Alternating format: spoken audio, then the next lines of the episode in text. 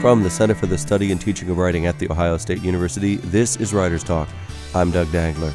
Today, we talk with Baba Brinkman, a rap performer who will be at The Ohio State University this week, giving his performances of the Canterbury Tales remixed and the Rap Guide to Evolution. But first, we talk to Robin Holland, who will describe the October 27th Columbus Area Writing Project Fall Conference at OSU and she'll be talking with OSU student Rebecca Marrie.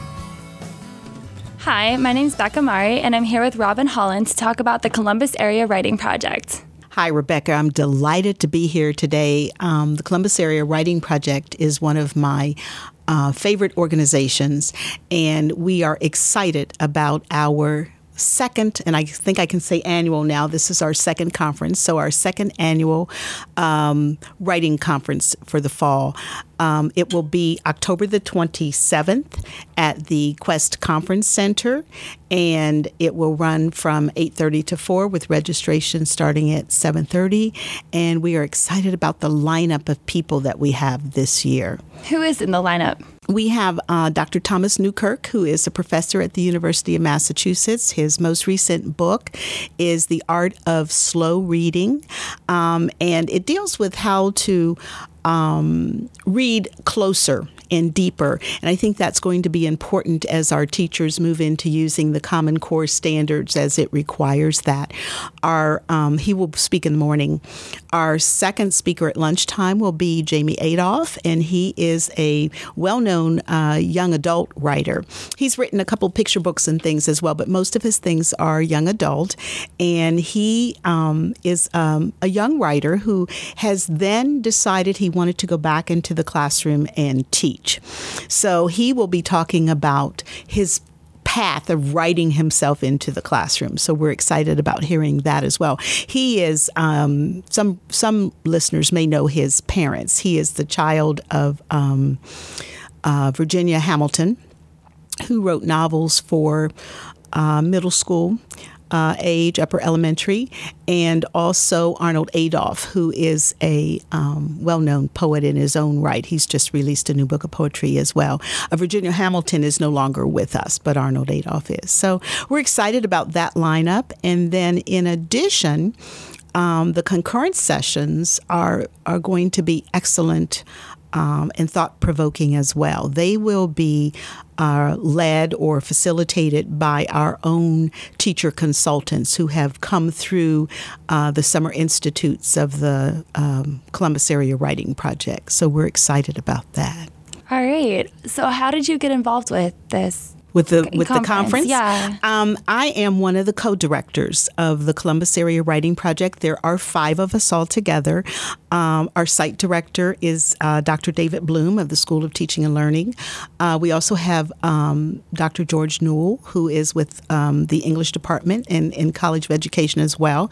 Uh, Dr. Melissa Wilson, School of Teaching and Learning, and then um, Dr. Kevin Cordi, who is with the um, uh, Ohio Dominican University. He did his doctorate work here and got involved when he was here. I got involved with the whole Columbus Area Writing Project when I went through a summer institute, which is the way that everyone becomes a part of our local affiliate. We're a local affiliate of the National Writing Project, which is a professional development network for teachers um, across the nation. And the way you become a part of that network is to take part in a summer institute at any of the local affiliates. And in Ohio, right now, there are three. There's um, us here at OSU.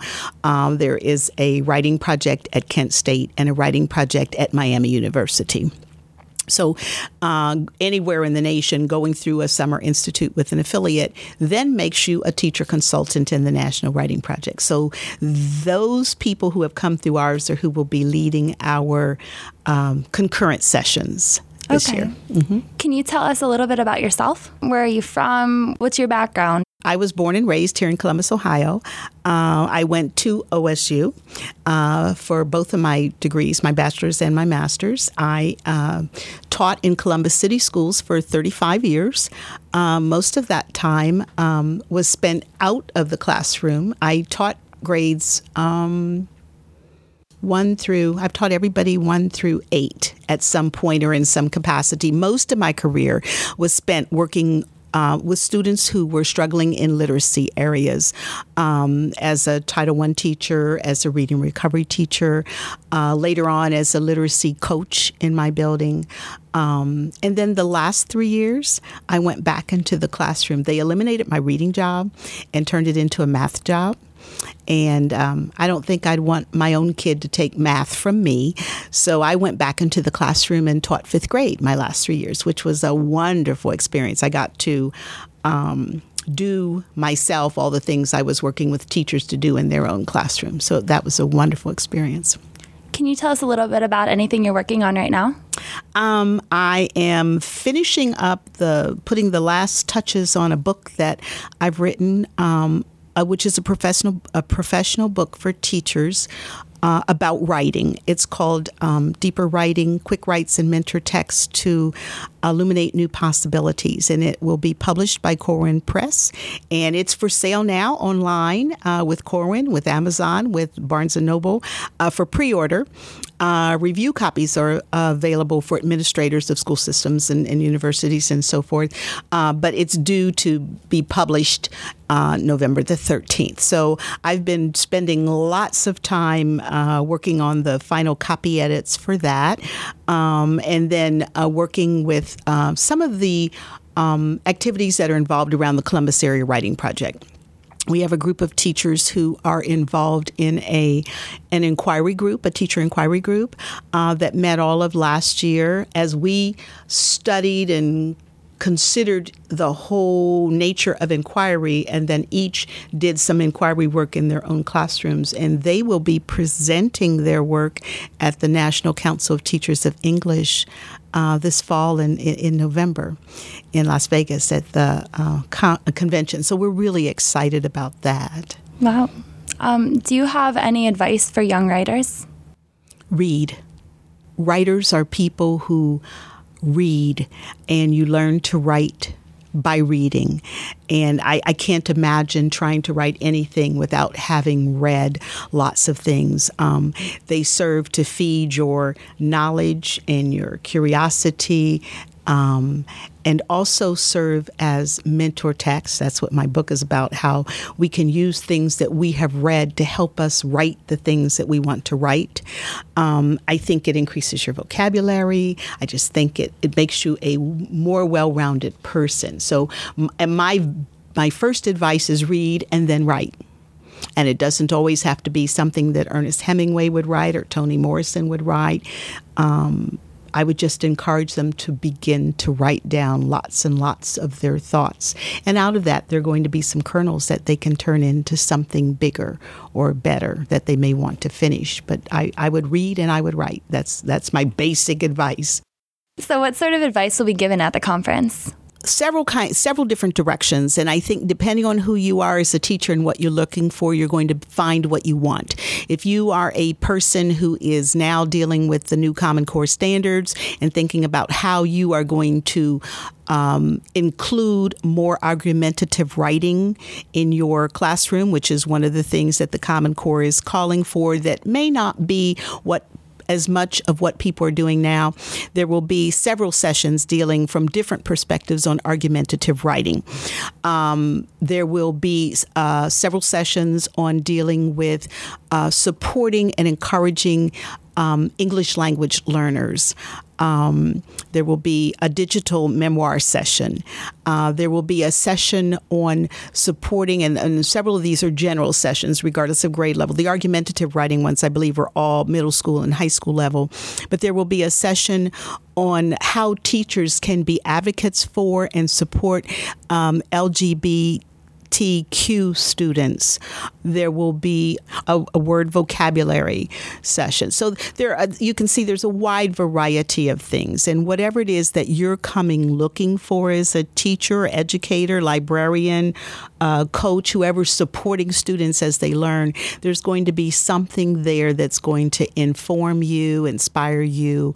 Um, increase your learning as we move into the, the coming year and some of the new things that we are being required to do as educators. Okay. Um, what is the main theme of the whole conference? Mm-hmm. The main theme is uncommon writing and reading practices in a common core world. And core is in parentheses, kind of a play on the common core standards that are being implemented um, in, in various stages across our nation at this point. Okay. The one thing that I would say to people listening who may be wondering how they can get involved in the um, uh, Columbus Area Writing Project, we had a, several people who actually came to the conference. And then, as a result of that experience and being so impressed with the presentations that not only the featured speakers gave, we expect them to be wonderful, but those that our our teachers gave, the teacher consultants uh, who are from the Columbus Area Writing Project, they wanted to get involved. So I would encourage anyone to get in touch with us on our website. Um, and come and be a part of the Columbus Area Writing Summer Institute, which will take place in June this coming summer. And if they can't do it this year, it's going to be there the coming year. And I would I would encourage them to get involved with that, particularly if there are if they are an educator K through 16 looking for a professional development network that's going to be an ongoing community that's going to be able to support them in their teaching. How do you get involved with that? You would you would apply. It's an application process. You would apply to be a part of the Summer Institute. Okay. Mm-hmm.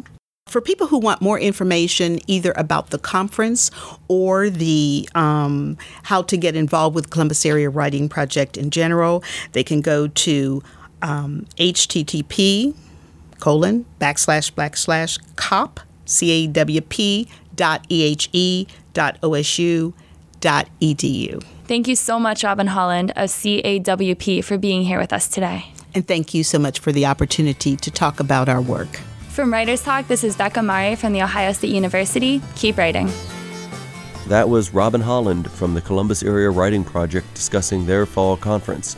More information about that conference can be found at www.writerstalk.org. Now we'll talk to Baba Brinkman, who will be in Columbus this week, October 12th through the 15th to give performances of his Rap Guide to Evolution and the Canterbury Tales Remixed. I am joined today by Baba Brinkman, who will be coming to The Ohio State University to give rap performances, and he's here to talk to us about how he does that and the subject matter which is that is unusual that he uses for that. So welcome to Writers Talk. Thank you very much for having me on. Well, tell me about the raps that you'll be performing at The Ohio State University. Well, on uh, on on Monday uh, next week, I'm going to be performing uh, the Canterbury Tales Remixed, which is adaptations of Geoffrey Chaucer's 14th century masterpieces of English literature.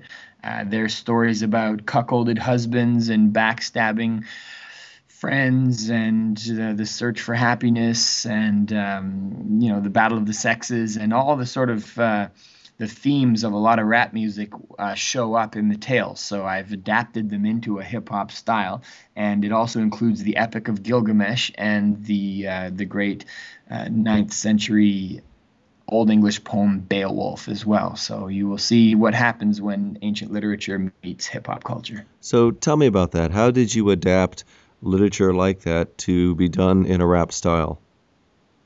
Well, I, I did a comparative literature thesis myself. I, I did a master's, and uh, and and and while I was working on looking at the classics, I was noticing parallels. I was also a big hip hop fan at the time, so I'd sort of read a line from Chaucer, and Chaucer's pardoner will go, you know, I I would have fine food, nice clothes, good wine, and I would have a jolly wench in every town. And I'd read this boast of one of Chaucer's characters about having a jolly wench in every town, and I think man, you know, rap- rappers are bragging about the exact same kind of thing, only they're just using different words for it. And then I'd go listen to some Ludacris and hear Nate Dogg singing, I got hoes in different area codes. And I just look at the statements and go, okay, hoes in different area codes, a jolly wench in every town. Clearly, there's something similar going on here, you know, the sort of the, the sort of hustler mentality or gangster mentality or people who are trying to, you know, game the system for for status and and sexiness. Uh, it's a very deep uh, roots that that has in history. So I, I started going through the Canterbury Tales line by line, looking at the Middle English and just rewriting it into a language that would resonate more with myself and my peer groups. Uh, you know, who are people who grew up on hip hop culture. So how difficult was that to take um, the the ancient lines and make them into something that scans correctly for general rap?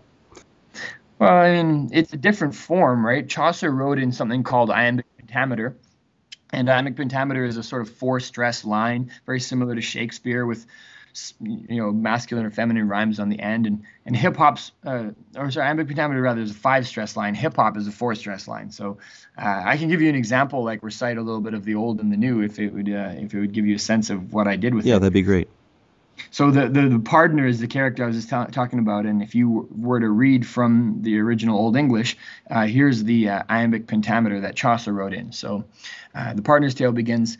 In Flanders whilom was a company of young folk that haunted in folly, as riot, hazard, stevas, and tavernas, what with their harpes, lutes, and guitarnas they dance and play it dies, both die and nichte, and eaten also and drinken over her michte. So it's a story of three young guys from Flanders, from from Belgium, who, uh, you know, are out just sort of living it up and acting like a bunch of thugs and drinking and gambling and you know whoring and uh, troublemakers, right? So uh, here's my rap adaptation of those same lines. It goes. In the days before violence was senseless and counterproductive, there were three young friends who were down for some ruckus. They were inner city thugs, what rough riders like Vancouver after losing the Stanley Cup riders. They were thriving on chaos, anarchistic, hedonistic, auto cannibalistic, like a wolf licking a blade stuck in the ice, thinking it's in a taste, lifeblood slipping away. I'm talking bad boys, throwing dice in the ghetto, drinking liquor like it was a sacrifice to the devil, dancing, gambling gambling, getting money illegally through nothing but extortion and thievery. So it's a sort of, uh, you know, it's a the, the the the language is all updated. It's all contemporary rap style uh, delivery, but the subject matter is attempting to translate these same stories that are 600 years old uh, and, and, retell them in a way that will be fully understandable for a modern audience. Okay. What has been the reaction that you've gotten from, say, rappers to what you've been doing? Do they see it as something that they're embracing, something they find troubling? What is that? Well, you know, to answer that, I need to give a give a sense of perspective because you know I, I hang out with rappers and they're rappers who are in a similar sort of echelon of hip hop as me, which is to say rappers who have either thousands or tens of thousands of fans, but not rappers who have hundreds of thousands or millions of fans. You know, so I don't I don't like pal around with Jay Z and Eminem. I hear they're pretty busy, yeah. but the rappers that I know and and are friends with uh, you know, from from Britain, from Canada, from New York, uh, on the hip hop scene there where I live, uh, you know, the response is really positive. It's people saying to me, you know, good job for doing something different. Thanks for mixing it up. You know, way to think outside the box, that kind of thing. Because you know, there's nothing in what I'm doing that disrespects hip hop culture in any way. In fact, it's a tribute to it. And it's always been my perspective that uh, the, the next generation of Shakespeare's and Chaucer's and William Blake's are going to emerge from hip hop culture because that's where my entire generation and the next generation as well uh, are sort of focusing all of their creative, lyrical, linguistic energy. And uh, I see it now in hip hop and spoken word and the sort of new oral poetry that's coming out. It seems to be kind of like a renaissance, like a resurgence of interest in uh, entertainment and, and uh, using like stylized, striking language to to really bring your point across and, and captivate an audience. And I think that's where literature comes from, and that's what hip hop's doing. So I'm just trying to, you know, I'm trying to I'm trying to draw that parallel and build those bridges, but not just make some kind of historical argument. Also show people that there's a deep kindred between the old stories and the new style. And at the other end of the scale, what's your response from academics? How do they feel about the updating of the language? Is it uh, a difficulty sometimes with a saying you're not using the pure language, or they're just happy that it's being updated for a new crowd? Well, you know, I think uh, the response is variable. Different different academics have responded in different ways. Some are really keen. I mean, I was I performed at a at a college in Virginia a couple days ago at uh, Randolph Macon, and you know they brought all the English students in, and you know the response was great, and the and the, the professors there really enthusiastic. And I've I've had others. I mean, nobody nobody really comes after me directly, but I've sort of like you know, eavesdropped on conversations between professors that weren't big fans of it or thought it was like, uh, you know, trying to misrepresent Chaucer or stand in like, oh, we can't play this for the students because 10 years later they're only going to remember the rap and then they won't actually, uh, you know, really like have absorbed any of the original or something. But it's really not, I'm really not trying to stand as a replacement for it. I'm trying to stand as a hook, you know, and have have this be the thing that makes people take a greater interest in the thing that they're exposed to in the classroom. Um, you know, but it's really like it's up to professors whether they want to use it or not. I mean, either way, they don't have uh, any exclusive rights to Chaucer, right? I mean, it's mm-hmm. in the mm-hmm. public domain. It's right. 600 years old. Anybody can go read it on the web if they want to, and uh, I'm trying to bring it up to date. And you know, that's that you know if you want to use it in your class great. And if you uh, feel like it's some kind of threat to the purity of the original then do your thing whatever you know? My point about this is not to like help out professors who need to make their material more entertaining. My point about this is actually to uh, to take something that might seem inaccessible for the general public and and and put it in a in a context that is entertainment and and is accessible again. So I'm trying to bring Chaucer to the masses, basically, okay. uh, not not just be pedagogical rap or whatever. There's an interview on your website that you say rappers are the inheritors of Chaucer and William Shakespeare. Maybe you could expand a little bit about on that and tell us about that. Well, I mean, I think um, I think somebody who uh, sort of has a an instinct for creative language use or poetry, or who has a who has a talent with that, uh, whatever era they're born into and whatever culture they're born into, they sort of look to the local forms to see where their greatest opportunities lie. And I think Shakespeare was born into a time when uh, when being a playwright was the way you could get recognition for your abilities and use that to to sort of um, you know make your way in the world or transcend your circumstances or you know move up the ladder or whatever. And I think in Chaucer's time that was court poetry, and he was rec- he was writing and reciting poetry for his sort of courtier uh, coterie of friends that that were um, you know sort of upper middle class, middle ages people, the sons of merchants and traders and some aristocrats and you know that was that was his best opportunity to move ahead or whatever. And i think if somebody's born into this era they'll look around at the poetry options and, and say well you know you could be a spoken word poet or you could be like coffee shop poet you could try to be a literary poet that writes free verse that gets published in the in the new yorker or whatever. But you know none of those to me look like even remotely as fruitful options as rap Rap is the form that's got the most attention, it's got the most energy, it's got the most possibility of reaching millions of people. Um, you know, it's just it's just there's something about this the the rap approach to lyricism that's really like captured the interest of a whole generation. And uh, I think that's why I think the next Shakespeare's are going to come out of rap because it's a no-brainer that that's where the sort of creative juice is right now. And you also do a uh, a performance based on uh, the ev- evolution of rap. I think I may have that backwards. Well, the the show is called The Rap Guide to Evolution. I was not, I was fairly close. uh, but you know, evolution of rap is also part of it because uh, this is a sort of hip hop exploration of Darwinian biology and the origin of species, and the evolution of rap is part of that because rap is a sort of cultural phenomenon and we know exactly where it came from, right? We know where it started. It started in the mid 1970s in the South Bronx, and then it spread from the South Bronx to the other neighborhoods of New York. And soon you had Queens rap and Manhattan rap and Harlem rap and Brooklyn rap. And then from there it spread to every city in the US, and then from there to Canada and Britain and Australia. And now it's this global phenomenon where you've got rappers that are rapping in Korean and um, you know, Palestinian rappers rapping in Arabic and Israeli rappers rapping in Hebrew, and it's become this sort of like huge, like multicultural, multinational phenomenon, right? But every bit of that has been part of this evolutionary process where, you know, the the sort of uh, ideas, norms, uh, words, phrases, the sort of whatever viruses of the mind infect you, and then you sort of revise them and put out your own version. So, uh, evolution of rap, I see rap as a sort of cultural evolutionary process, and uh, you know you can see that happening in your in your iTunes playlist. You know, you run out of hard drive space, you got to delete something, you'll delete the songs that you like the least, and you'll keep the songs you like the most, and that's the process by which rap artists are, are, getting famous and living these great lives is because people are like copying and catching on to what they've created. So that's like cultural evolution, which is a pretty nice analogy for uh, how Darwinian evolution works in nature. You know, like 50 Cent has become a sort of successful species, and uh, Vanilla Ice is sort of the equivalent of extinction.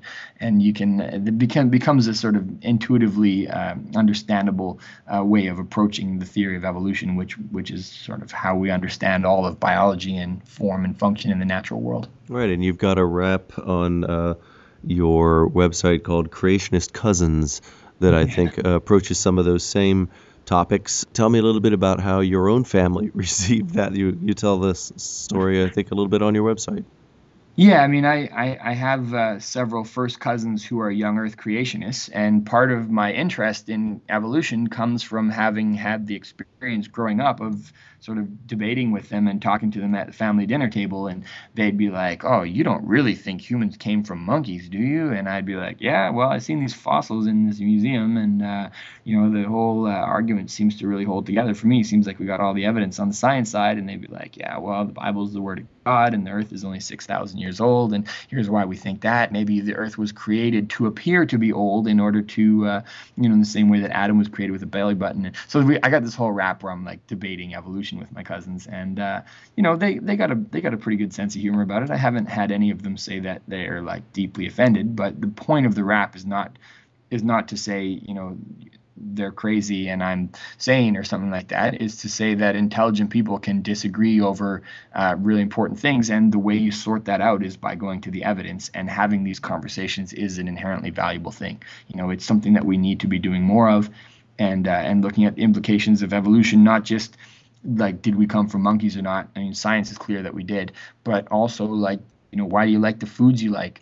Um, you know why do you why are you attracted to the people you're attracted to? What do we find like sexy or impressive? Even like abilities with words or abilities with music or um, you know scientific accomplishment or great writers or whatever. Like all of the talents that we have that accrue status and and, and sexiness probably have evolutionary roots. That's there. If there's reproductive consequences, uh, then there's probably got to be an evolutionary story going on there. And it's you know there's a deep rationality to all of culture that I think is is an interesting story that's worth telling. Well, I think the idea that culture has a deep rationality is one that you'll probably run into a lot of uh, discussion on as you travel around the country. Absolutely. I mean, we did. We I did. I had a little visit, visit to Tennessee a few months back uh, was the songwriter in residence at the University of Knoxville there, and uh, you know some people were were really enthusiastic, like thanks for coming and giving a pro Darwin, pro science perspective in a in an area that uh, is not exactly known for it. But other people were a lot more hostile, and uh, you know I'm not I'm not doing this to be universally liked. You know I'm just uh, trying to trying to be the messenger, say that you know what all biology departments are in agreement that Darwin was right you know th- that all living things share common ancestors and that the way uh, evolution unfolds is via natural selection or the differential reproduction of random variants and that's something that would be valuable for us to all understand. And you know if you don't like it if you don't agree with me you know don't shoot the messenger. Take it up with the army of scientists that i'm speaking for. Okay. Well baba brinkman i thank you very much for talking to us today about your performances and the uh, the three I think that you're giving at OSU this next week. That's right. I think I'm doing two uh, Rap Guide to Evolution performances on Friday uh, for the biology for the Life Science Center, and then there's uh, one on Monday evening as well, which will be the Canterbury Tales remixed. All right. Well, thank you very much, and have a great day. Thanks for talking to me today. You've been listening to Writers Talk from the Center for the Study and Teaching of Writing at The Ohio State University with my guests Robin Holland and Baba Brinkman. More information can be found about them at www.writerstalk.org. Also, thanks to my guest interviewer today, OSU student Rebecca Marrie. Join us next time for an all Thurber House show when recent guests from the Thurber House discuss their writing. Until then, this is Doug Dangler. Keep writing.